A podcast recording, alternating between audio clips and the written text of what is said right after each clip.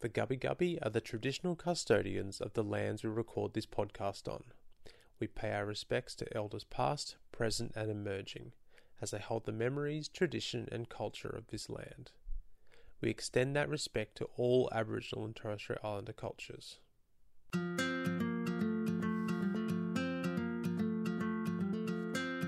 Hello, I'm Kate Fisher. Welcome to Milkshakes for Marleigh, the podcast that tells the survival stories of blood product recipients to thank donors and to encourage people to donate blood, plasma, platelets, and breast milk.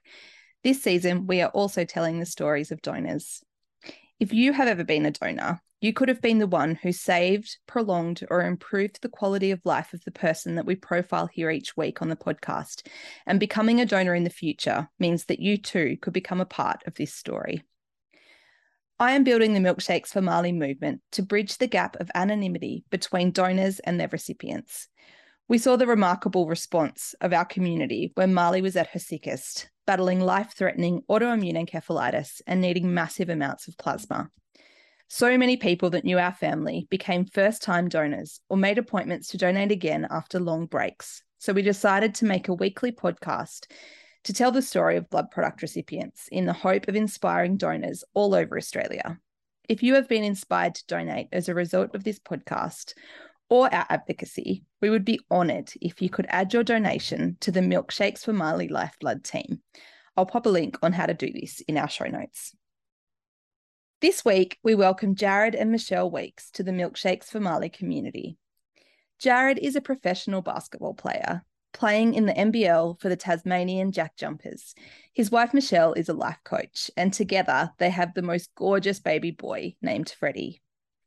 They joined us on the pod to raise awareness about multiple myeloma, to thank blood donors that prolonged and improved the quality for Michelle's father, Shane, before his passing from multiple myeloma. This week, Jeff is co hosting with me, and I hope you enjoy our chat with Jarrad and Michelle Weeks. Today, we have Jarrad and Michelle Weeks. So, welcome to the Milkshakes for Marleigh podcast. Thank you so much Thanks for, for having us. us. Um, today, I also have my beautiful husband, Jeff, co hosting with me. Um, Jarrad plays basketball for the Jack Jumpers, and uh, listeners of the podcast will know that my husband has a blog, which is unofficial. It is the unofficial blog. I have to always say it's the unofficial one called the Green Ant Rant, um, where he follows the Tasmanian Jack Jumpers NBL basketball team. So welcome to the podcast. Thank you for having me. Jarrad, can we just open the episode with what it was like for you to make it through to the grand final series with the Jack Jumpers in their debut season?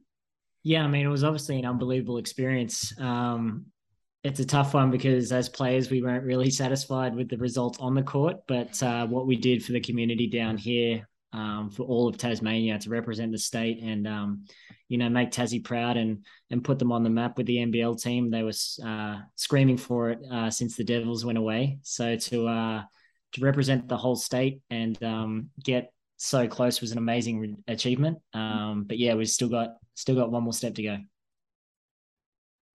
do you want to add anything onto that? Being a long-time die-hard Tasmanian basketball fan who was ridiculously excited that they finally got an NBL team. No, no, it was very, very exciting. It was, um, yeah, amazing. Even I remember watching the game to even get into the finals. It was and that went to overtime, and they just scraped in at number number four to get in. And um, no, it was very exciting the whole way. Very sort of uh, somewhat unexpected, and um, no, it was um a very um yeah, high bar for the first season, but far more than anyone expected. So no, it's a mm. very exciting, exciting times in our house. Yeah, so, very exciting. You probably could have almost heard us, almost heard us cheering from the mainland, as they say in Tasmania. um, so how many children do you guys have? Uh, we have one currently, uh, little Freddie. He's just turned one in June. So end of financial year sales for him for the rest of his life. Could Freddie be any cuter? That is the most beautiful name. So um, I didn't realize that he was so young, but I was going to ask um, if he enjoys watching daddy play basketball or does he just see that's what daddy does for work? But I guess he probably just gets a bit hyped on the excitement of everybody. yeah. more for you.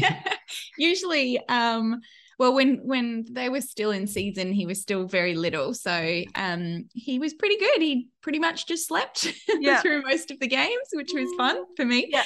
Um but yeah no he doesn't quite have an understanding yet but he he enjoys being around you know being on the court and racing around with the the balls and stuff. So whether yeah, I think he's got a few years ahead on the basketball court in his life.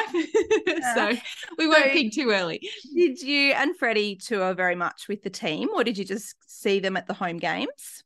Yeah, no, we didn't. We didn't. Um, mm-hmm. we just came to some of the home games when he was really little it was um, easy to take him because he would just sleep in the carrier so i could yeah. go to some of the later games but yeah. then um, as the season progressed we would just watch it on telly here yeah. and um, yeah it was too late for for him at mm. night so they could probably hear us from from here as well that's awesome um so, Michelle, I know that you have a business as a life and mindset coach. Can you tell me a little bit more about what you do?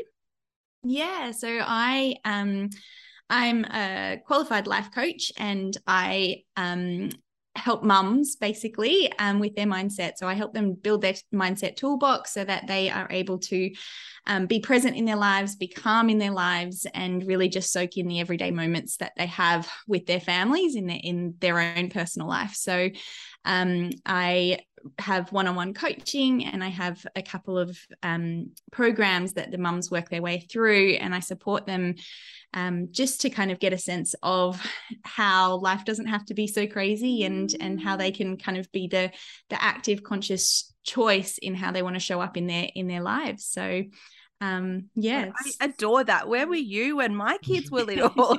And admittedly when i saw life coach i assumed that it would be more um like professional career focused. But mm. you know being a mum and looking yeah. after kids is yeah I a think... big job in itself. So it's amazing to hear you talk about it in that way.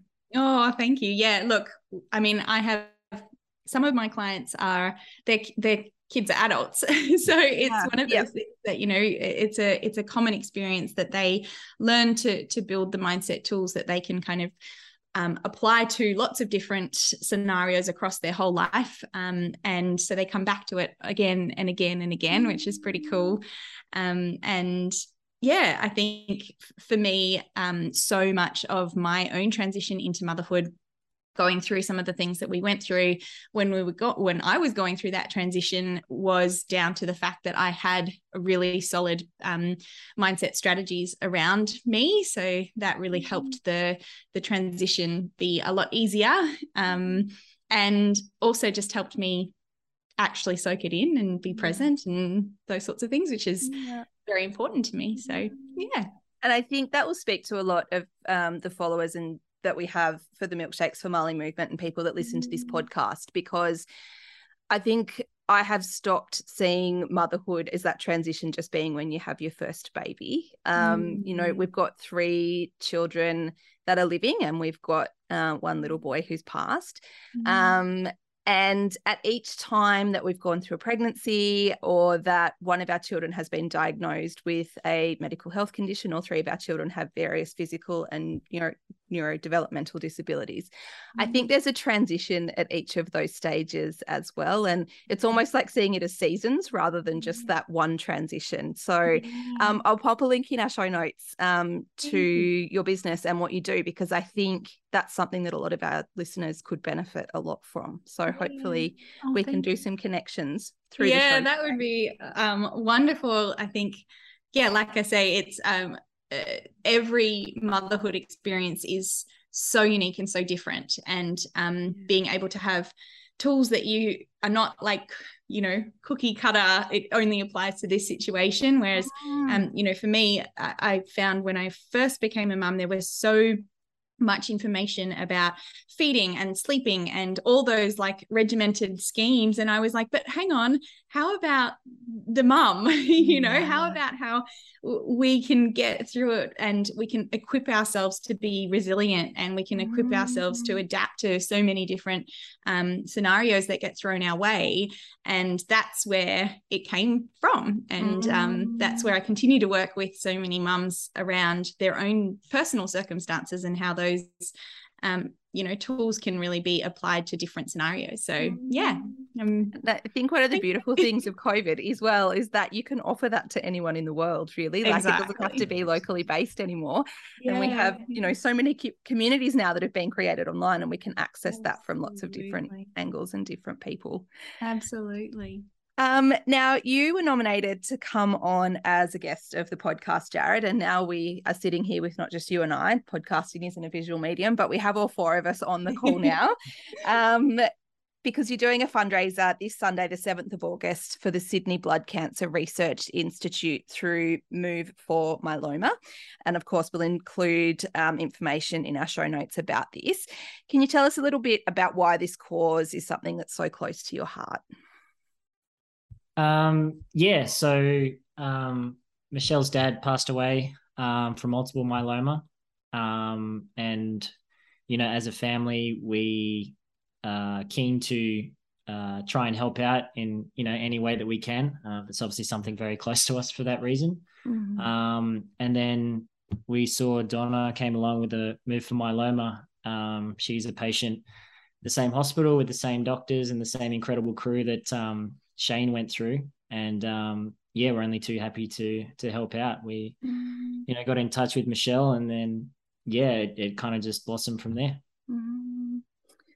Isn't it insane to see the advocacy that people can make happen even when they're in their absolute toughest times. So um, I have um, connected with Donna today. So we'll share some of that content okay. across our platforms as well when we put all of this information out. Mm. Um, one of the most important things that we like to do through this podcast is um, support and create community. So we mm-hmm. love joining those dots for people. So we'll make sure that we do that for you guys as well. Mm-hmm. Um, Michelle, I'm so sorry. I'm just so sorry to hear of the passing of your dad. Um, it's something that has touched our family as well.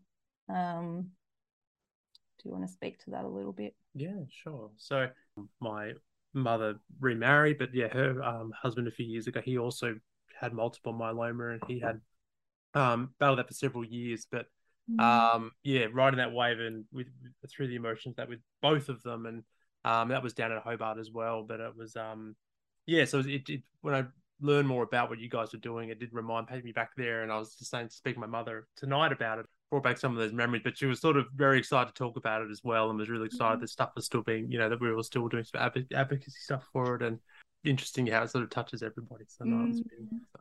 I think that's the thing with multiple myeloma is that it's um it's not a very common cancer uh, or of the blood cancers. It's not a very common cancer, so um, it goes un, undiagnosed and untreated for for a long time. So a lot of what we're wanting to do is build that awareness around what some of the signs and symptoms are and what to look for and um, you know just to be on on top of that side of things so that there is a chance to um, treat it earlier to have um, you know all the access to the med- medication and the med- medical professionals that you possibly can and to know what to look out for um, because uh, certainly in my dad's um, case we had no we had never heard of multiple myeloma before and and he um, was misdiagnosed um, early on for a short amount of time um, he was misdiagnosed but the same sort of thing happened is we had no idea. So if we can raise awareness for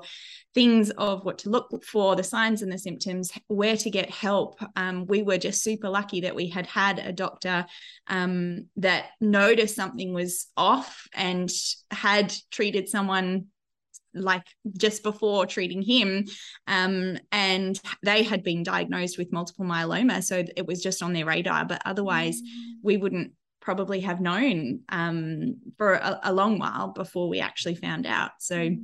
I think that's part of it is just building that awareness around a blood cancer that's not very common um, these days yeah so, in terms of those signs and symptoms, um, people can experience bone fatigue, pain, or fractures. It can be mm. breathlessness, frequent infections, bruising, thirst, and nausea. Um, before your dad was experiencing any of those things and before he mm. came up became unwell, can you just tell me a little bit about the man that he was? Yeah, my dad was a beautiful human. Mm. he was a um, giant, gentle, wonderful man. Um, he had uh, grown up in South Africa, so we we grew up in South Africa. Wow. Moved over here when I was um, young, and he had had a, a very um, successful rugby career over there, um, and then come across to Australia, and just him and my mum gave up a lot for my sister and I to come here and start a life that was very um, di- very different to what we had experienced but for the sake for the sake of our safety to mm-hmm. come over here and to give up so much of their support network and and all of their loved ones and everything that they'd built in their life we will be eternally grateful to them for that yeah. um but yeah dad was just such a beautiful human he had this knack about him of being able to every single person that he ever talked to felt like they were seen, they were heard, they were understood. He's very calm, very gentle, um, had a very wide network of people that just loved him. It was yeah. hard not to love him. And I think, um, you know, him being our dad, we were very lucky to, to have that very personally in our everyday lives. But the way mm. that he made us feel in our lives was really just the way that he made everyone feel in their in their lives so it didn't matter who it was what they were what you know what their story was he was always interested to um, hear more and to give people the time of day and and just connect with them really so um, yeah he was a really very very special human It sounds like a very special human thank you for sharing that with us um so what signs did he have? Like, when did he realize that he was becoming unwell? What warning signs did he experience? So, like I said, for us, it was um, a very, it caught us by surprise hugely mm-hmm. because he had been um, talking about having some soreness in his ribs and his sort of pelvis and he kept um, talking about them in terms of it being almost like a crampy feeling. Right. Um, and so for him, you know, he was a very fit fit person. He'd always been healthy. He'd always been fit, and so he kept just being like, "Oh, you know, it's just a, it, playing it down as he did the whole way through." Mm. Um, but you know, a little bit of just discomfort in regards to feeling it around his lungs, uh, sorry, his rib cage and his right. pelvis. And anyway, I, I, we didn't obviously know anything about it, and he had gone just for a re- routine scan. I think it was a heart scan. I'd have to mm. double check with my sister, mm. but I think it was a heart scan, yeah. um, and it had come up with um, some shadows on on his torso, and um, like I said before, the the radiologist or whoever was looking at it um, decided that they had seen someone just recently who had who had a similar thing and um, decided to get it seen further. And at the time um, it basically was put down to being just old rugby injuries. So mm-hmm. just like compact injuries from from rugby from for a long time.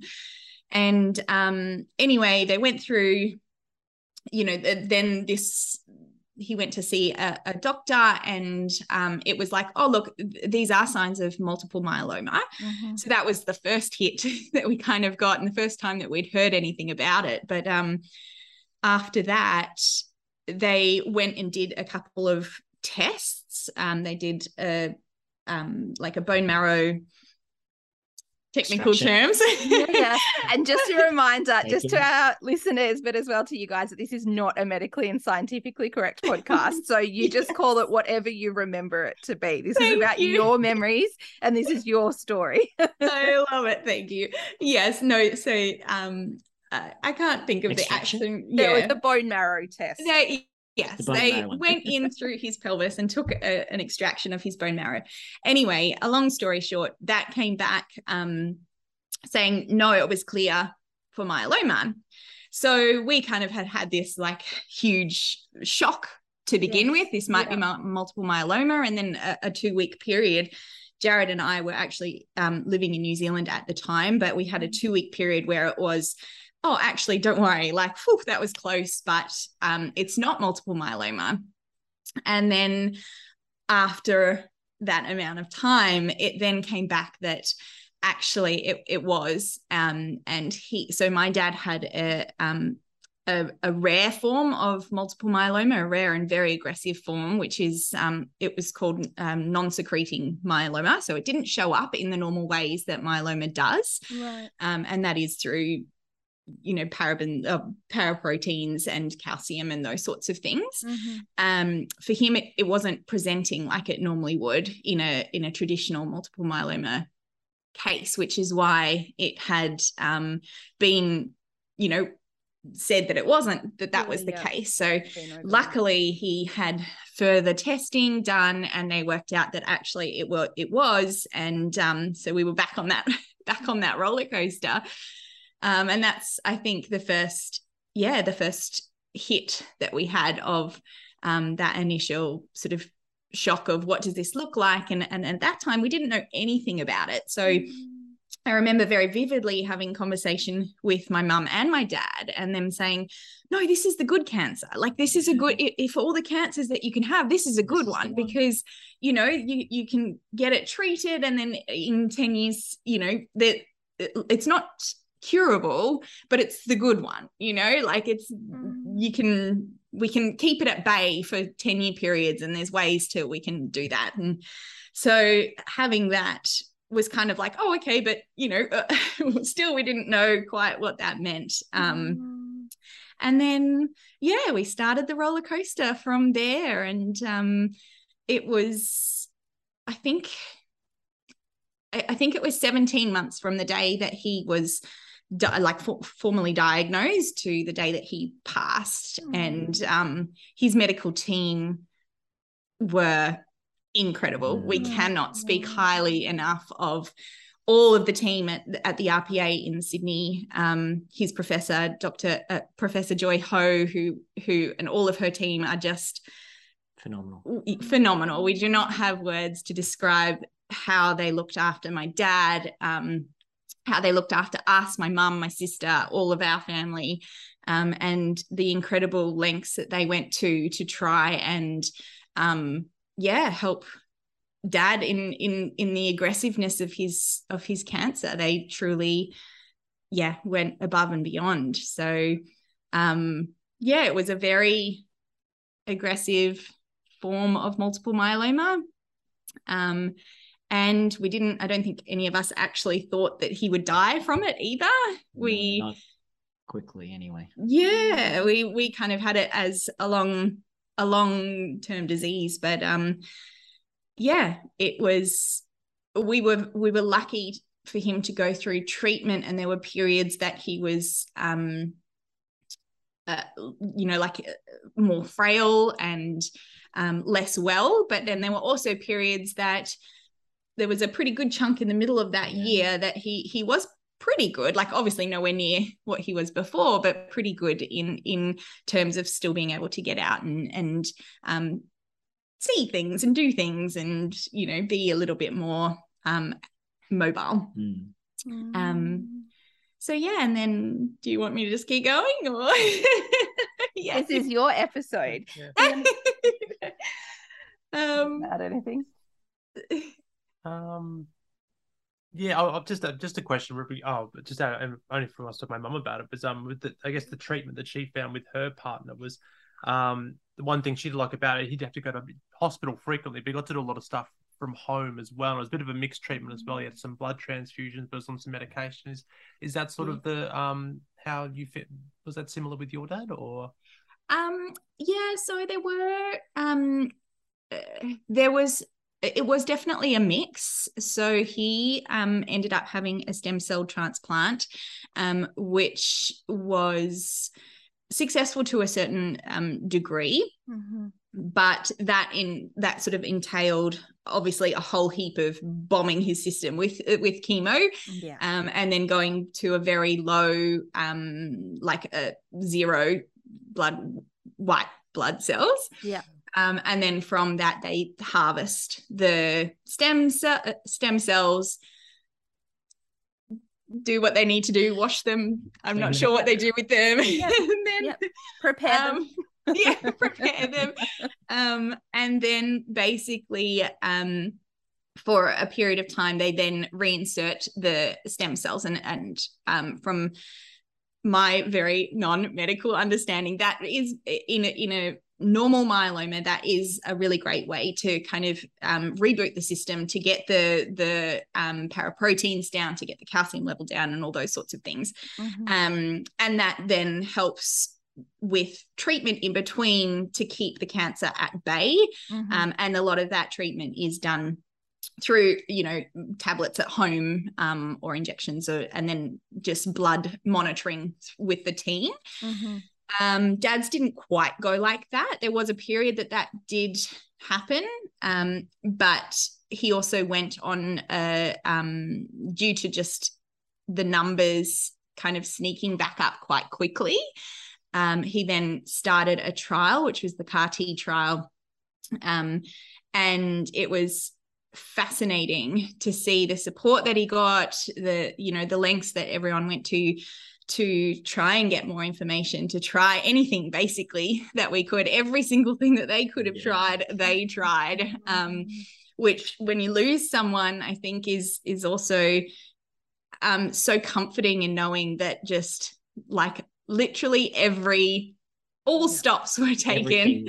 Every single thing was done and it doesn't make it any easier and it doesn't um, make you miss the person less but certainly um, allows you to be so grateful for um, medicine and for the system mm. and for the expertise of the people who are out there every day working their butts off to mm. to you know help people nurse them back to health or or nurse them just back to a state of feeling comfortable and and able to spend as much time with their family. So um yeah, unfortunately for dad, he did have a period that he was quite good, um, but the numbers were just too aggressive. So he ended up going into hospital um, one day in September yeah. yeah. late September, and um, and that was purely just because his calcium levels were so high that you know it was they basically were like you you are in today like yes. you, you can't go home this is it yeah um and again we thought it could be flushed out but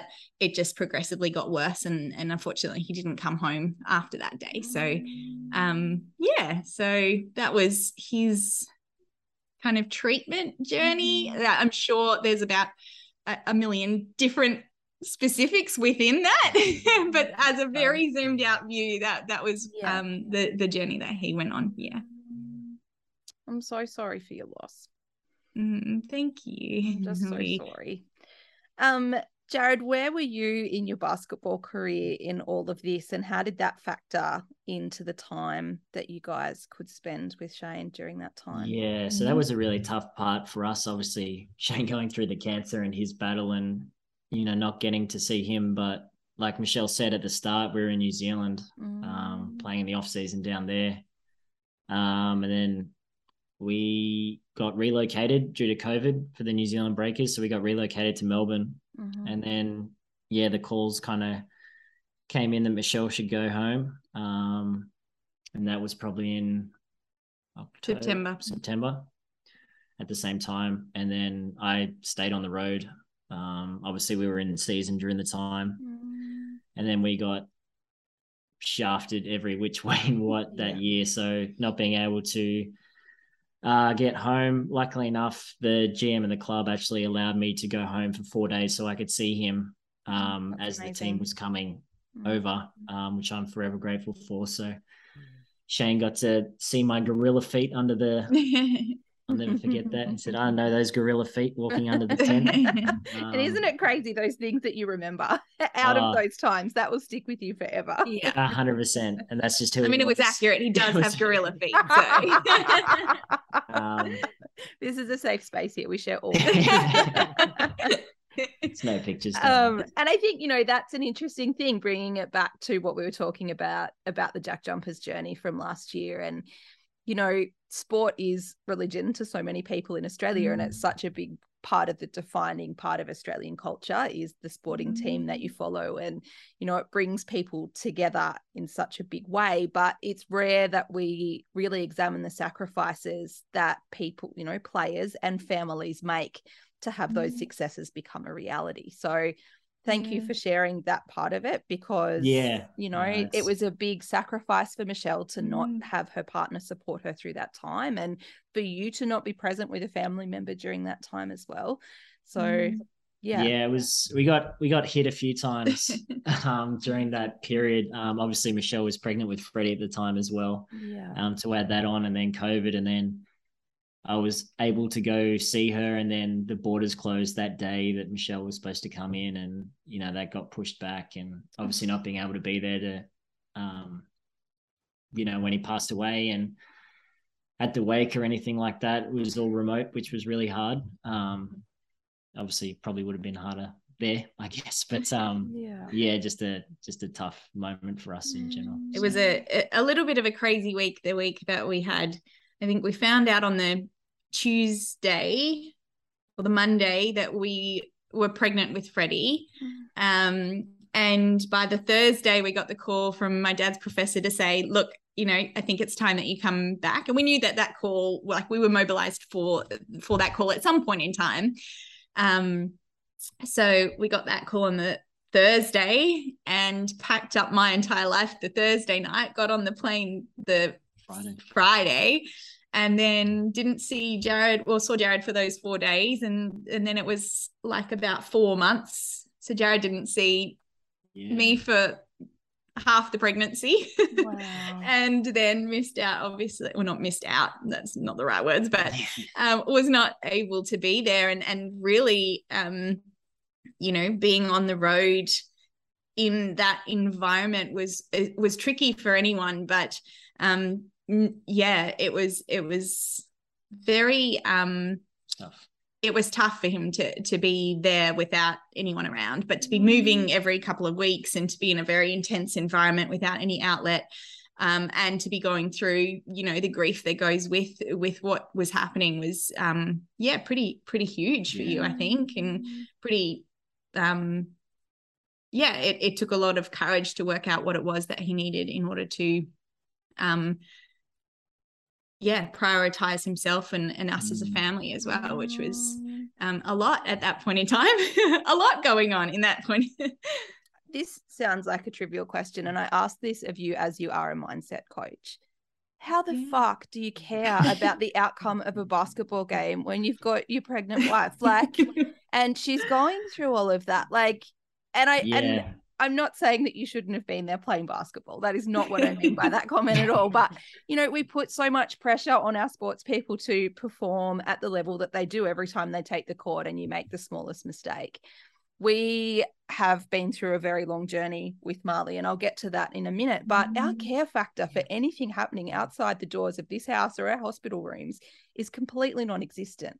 And yeah. it's a phenomenal testament to the fact that you had the mental strength to be able to get on a court and give a shit every week. Mm-hmm. And that's yeah, not just you, it's... like that's players all the time. Like everyone's got this stuff going on in their lives all the time. Mm-hmm. A hundred percent. And like I said, this was what I was going through. It was obviously a very, you know, big thing on the, the scale of, mm.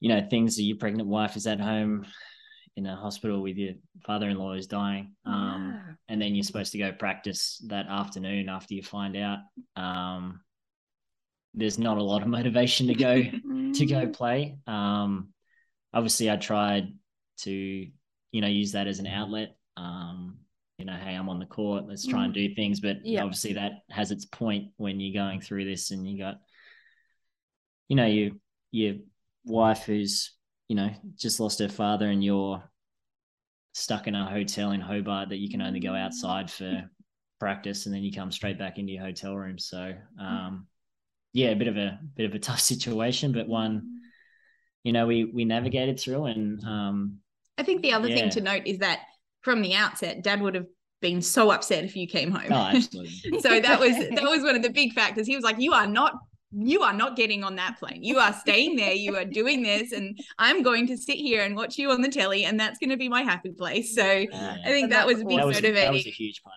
of it. Yeah. Factor as well is that the last thing Dad would ever have wanted was for him to to come home and you know not do the thing that has brought our both our families so much joy for such a long time as well. Doesn't mean that it was any easier, Mm. but I think when you're talking about that like external motivation that that comes into it of like actually he would have loved me to be out here, you know, he and he did. He would sit and watch every single game with his t-shirt and his beer and his undies and cheer very loudly and all of those sorts of things. So um, I think that that's part of it as well. Yeah. Were you able to tell him that you were pregnant? I I was yes. Oh, that's so Yeah. special. I'm so It happy was- to hear that. I was Yeah. would gladly have edited that question out had the answer been no. No. oh yeah. no, Um, we did. We really managed special. to um he um was pretty sick by that point. He was he was pretty sick. But I managed to come home and have uh I think it was about 4 months um that we could just basically be in the hospital with him all day long. Um Yeah. my mum and my sister and I w- luckily um were given permission to to spend that time with him Mm. Um so yeah we had um photos uh, like ult- ultrasounds of freddie and he did Oh, know um that he was on the way he didn't obviously get to meet him but Yeah. he was on the way which is very very special Mm, And that's beautiful memories that you'll be able to share with Freddie in the future as well. oh That absolutely Grandpa absolutely. knew exactly who he was and Yeah, yeah, yeah, yeah. shared in that joy of you guys creating a family. Totally. My sister had took a video of me telling him and he was very Oh, excited. So that's so very special as well. Yeah. That's It's in his little nursery. Thank you for sharing that. Um, now, Michelle, I've had a look um, on some of your Instagram stuff, and one of the things that I have absolutely adored is the lessons from your dad. Um, and you shared one on your Instagram page of him saying, um, "You actually only have the here and the now, and waiting is a wasted state." Now, I don't know how much you guys know about our story, probably very little, um, but regular listeners of the podcast will know um, that our daughter Marleigh is sort of how this podcast got started. Um, At the age of three, she was diagnosed with a life threatening condition called seronegative pediatric autoimmune encephalitis, um, meaning that her immune system is wrongly identifying her healthy brain cells as foreign and attacking her brain. Um, there's no cure for her condition, but we can manage the symptoms with human plasma in the form of intravenous immunoglobulin infusion, which you may have heard Mhm. referred to as IVIG. Um, and in the words of her pediatric immunologist, these infusions are life saving when she relapses and life preserving for every infusion in between. Wow. Um, and we're incredibly lucky that she is now six, and we say that she has blown out three sets of bonus birthday candles. Um, Oh, we that's have nearly amazing. lost her quite a few times. Oh. Um, and at the moment, she's in remission. Um, and our teams talk about when she relapses, not if she relapses. All of the Mhm. evidence suggests that, given the way her condition has progressed, that this is, you know, it is a lifelong thing, and we don't Mhm. get away from it.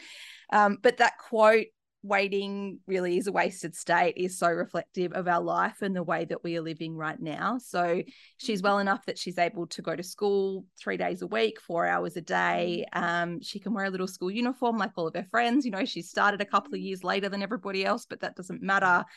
Um, she's able to go to ballet classes on a Friday afternoon, and she's got her seizure response service dog Patty, and they just love life so much. And I think as a family, having spent so much time in children's hospitals and so much time separated, um, and Mhm. having said goodbye to her a few times and being Mhm. told that she's not going to see another sunrise, and you know, we know how close we have come to losing her. It's changed our priorities and it's changed the way that we are raising our children, and we're just living so much more mindfully than we ever have Mm. before. And that's so reflective of that comment that you put as one of your dad's quotes. Um, Mm. what legacy has your dad left in the way that you guys um, live day to day and the way that you hope to raise your family?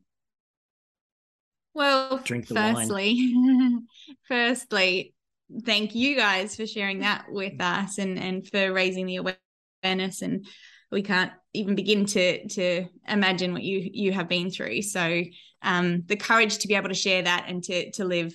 Um, and to share those stories with other people and to highlight other people's stories is is incredible in and of itself. So thank you very much for that Thank you. um we have yeah we've learned a lot we've learned a lot. Yeah.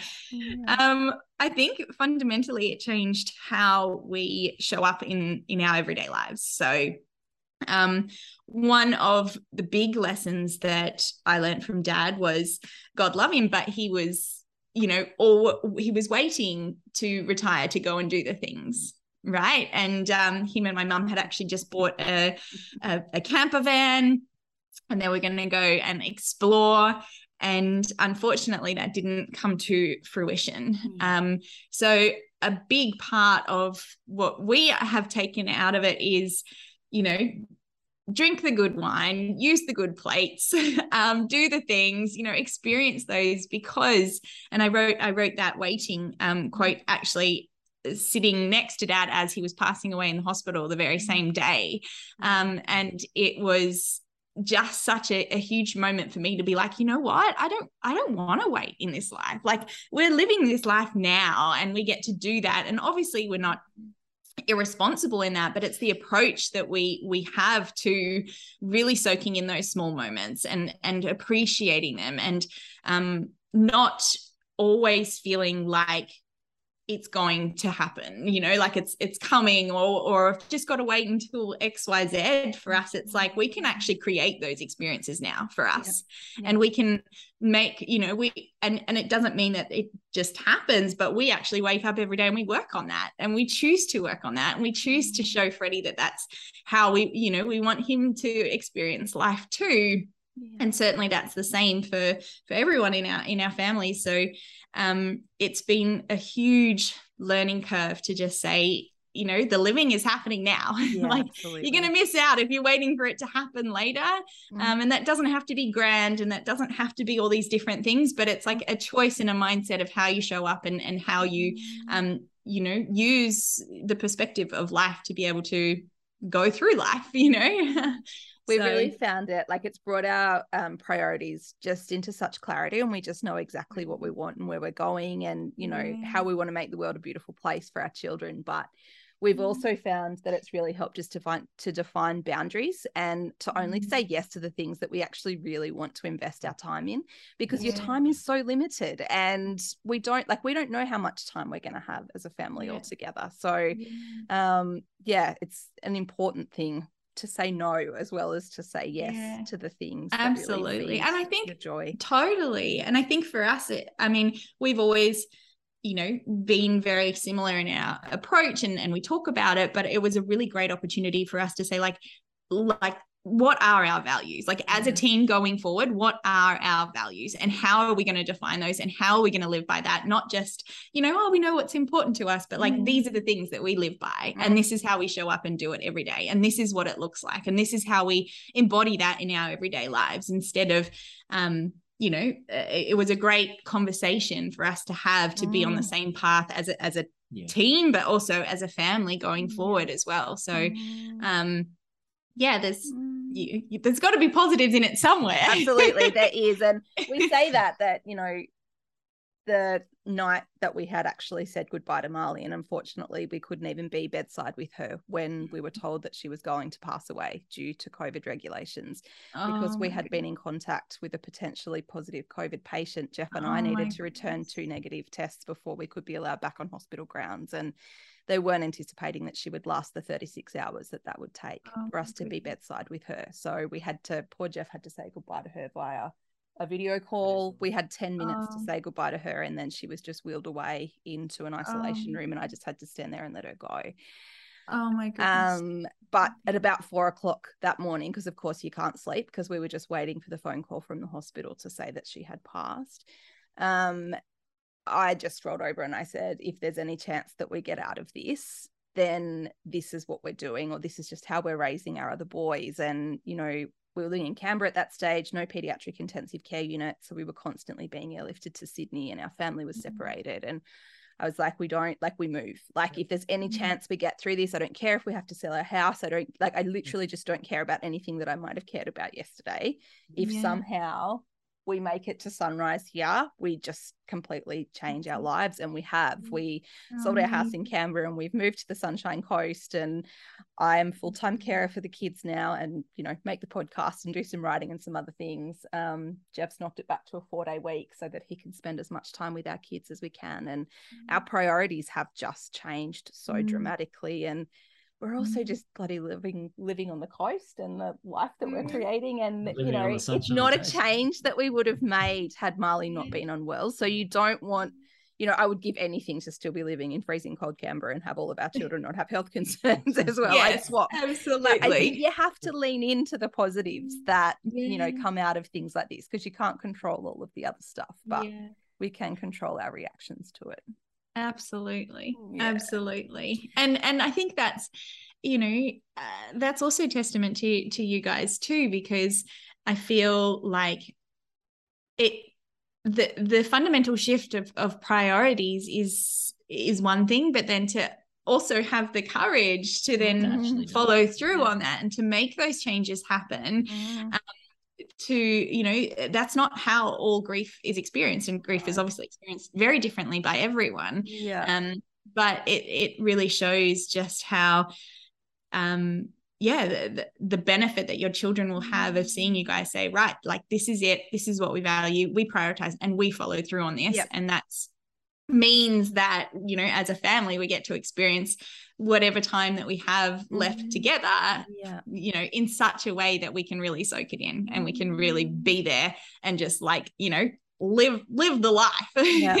And we are. We're certainly living yeah, the life. no, and- definitely. No, I remember the chats we had when she was going in and we're waiting for that phone call. And we'd had sort of had that thing, you know, from here on in, this is what we're going to do. And then we finally got the call and she was okay. I remember Kate sort of hanging up the phone. And the next thing is like, righto, where are we moving to? And we literally got the list out and we're like, we're trying to places and we don't really care where we're going to go, but it's we've got to move. And it was, yeah, just, and I think that was sort of in June. And then by September, we sold the house. We'd sort of done everything and we we'd moved. It was just one of these Mm. in the middle of. COVID where you know it's the last thing you should have been doing, but it was like we Yeah. could go, and it was just yeah, it was a um, it just straight Mhm. away. There was just not even thinking. We just said no, we got to go, and it was Yeah. Mm. It's amazing. it's you know there was you know a few you know hurdles on the way, but it's like you know it's difficult. You know, trying to make with what we're with work. It's like we don't really care. Like we just gotta we've got to go. Like it's there's not there was Yeah. it's nothing worth staying where we were. It was just we'd had a few Mm. close calls, and we're like we don't want this to happen again.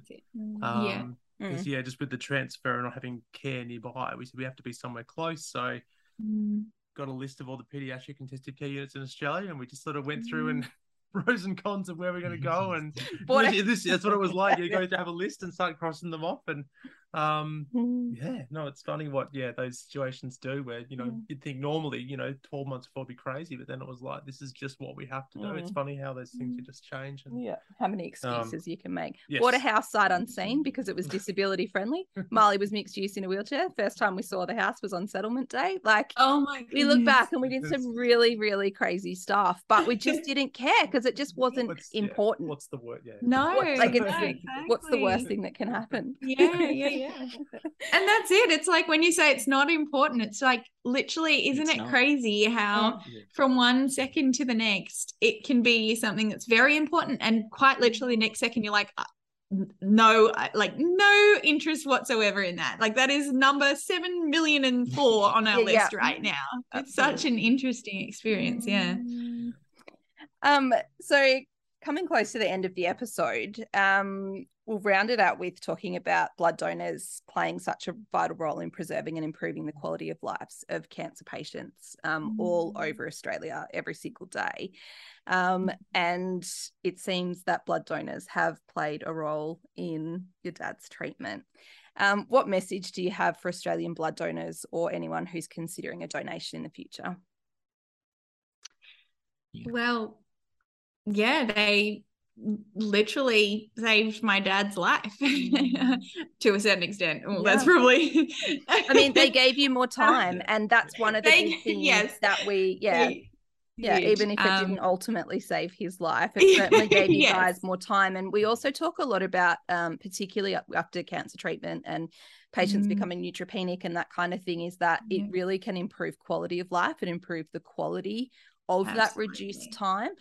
Absolutely. which is really important when you're trying to say goodbye and to make those Yeah. meaningful decisions, you know, around Yeah. end of life care and, you know, next steps and that kind of thing. Absolutely. Yeah. Look, dad was getting a huge amount of blood Yeah. um specifically towards towards the end there and I think um one of the huge benefits of that was that it was helping to keep him a little more lucid than than what he would have been without um Mm. having the the blood in his system so um, for us that was obviously a, a, wonderful way to to for Jarrad to see him for um, the people that came to see him at the end um, it was a a really lovely way for him to actually be able to recognize them and and I don't know if there, there's a direct correlation there but certainly he was he was receiving a lot Mm. of um, plasma and a lot of red red blood Mhm. um, you know multiple um,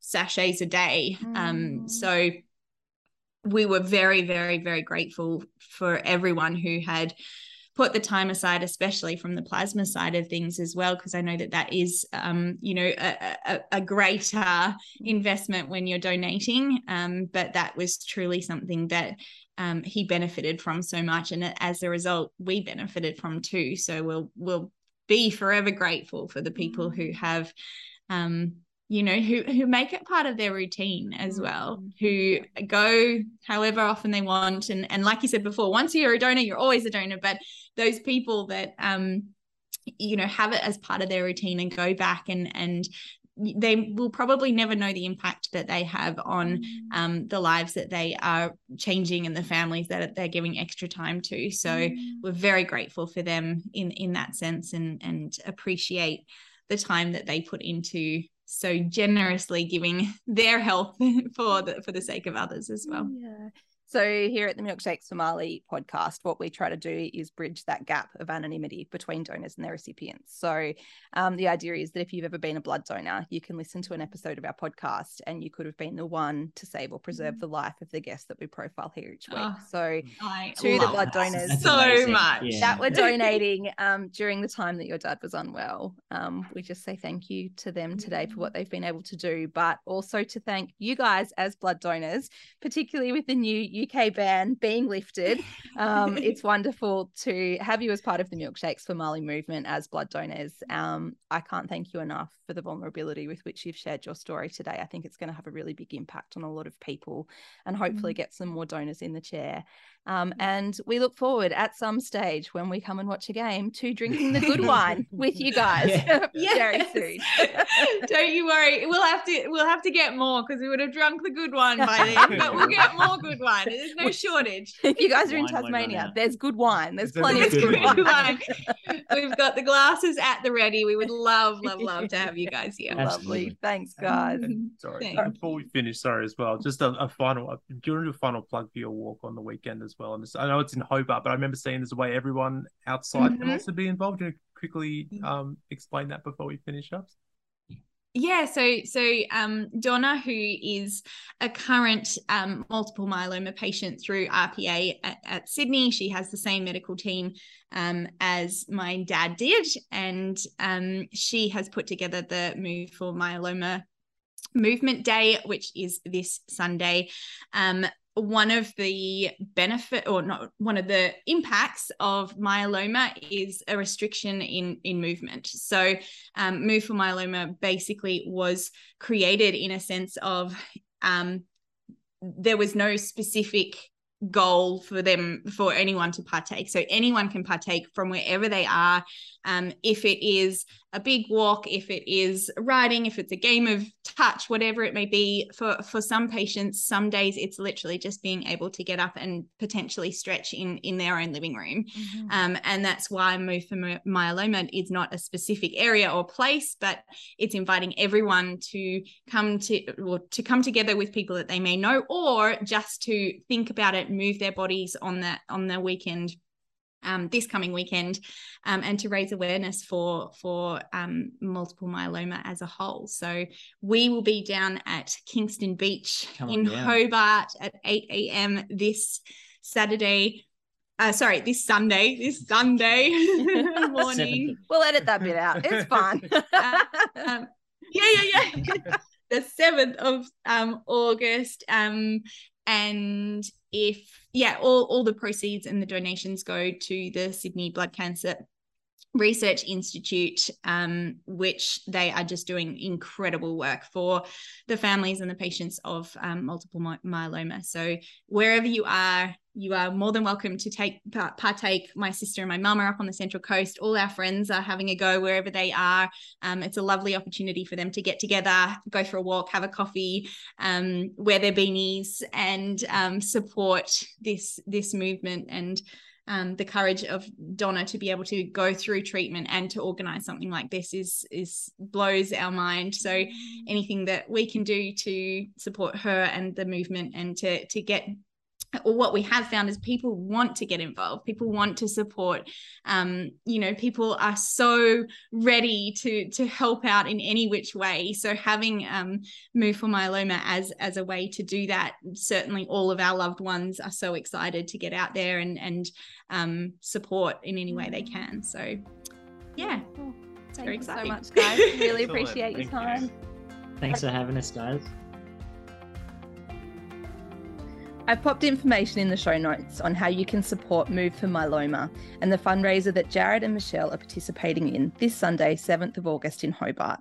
You can be involved from anywhere in Australia. Nothing feels more Australian, like the modern demonstration of mateship, than donating blood or breast milk and this product being used to keep another Australian alive. Our daughter is still alive today because of this incredible selfless gift, and it is my privilege to create a space for others to tell their stories and to give thanks. This episode was written and hosted by me, Kate Fisher. Today's guests were Jarrad and Michelle Weeks, co hosting and audio production by my beautiful husband, Jeff. To make an appointment to donate, please call Lifeblood on 13 14 95 our lifeblood team is called Milkshakes for Marleigh, and we have donors from all over Australia. So please join us and add your donation to our team tally. Thank you for joining us for this episode. Please join us on Facebook or Instagram for additional content about our family with additional needs. And we would love to have you as part of the Milkshakes for Marleigh community. And as always, please rate, share, review, and send this episode to a friend. And as always, I'll leave the final word to Marleigh. Thank you for my plasma.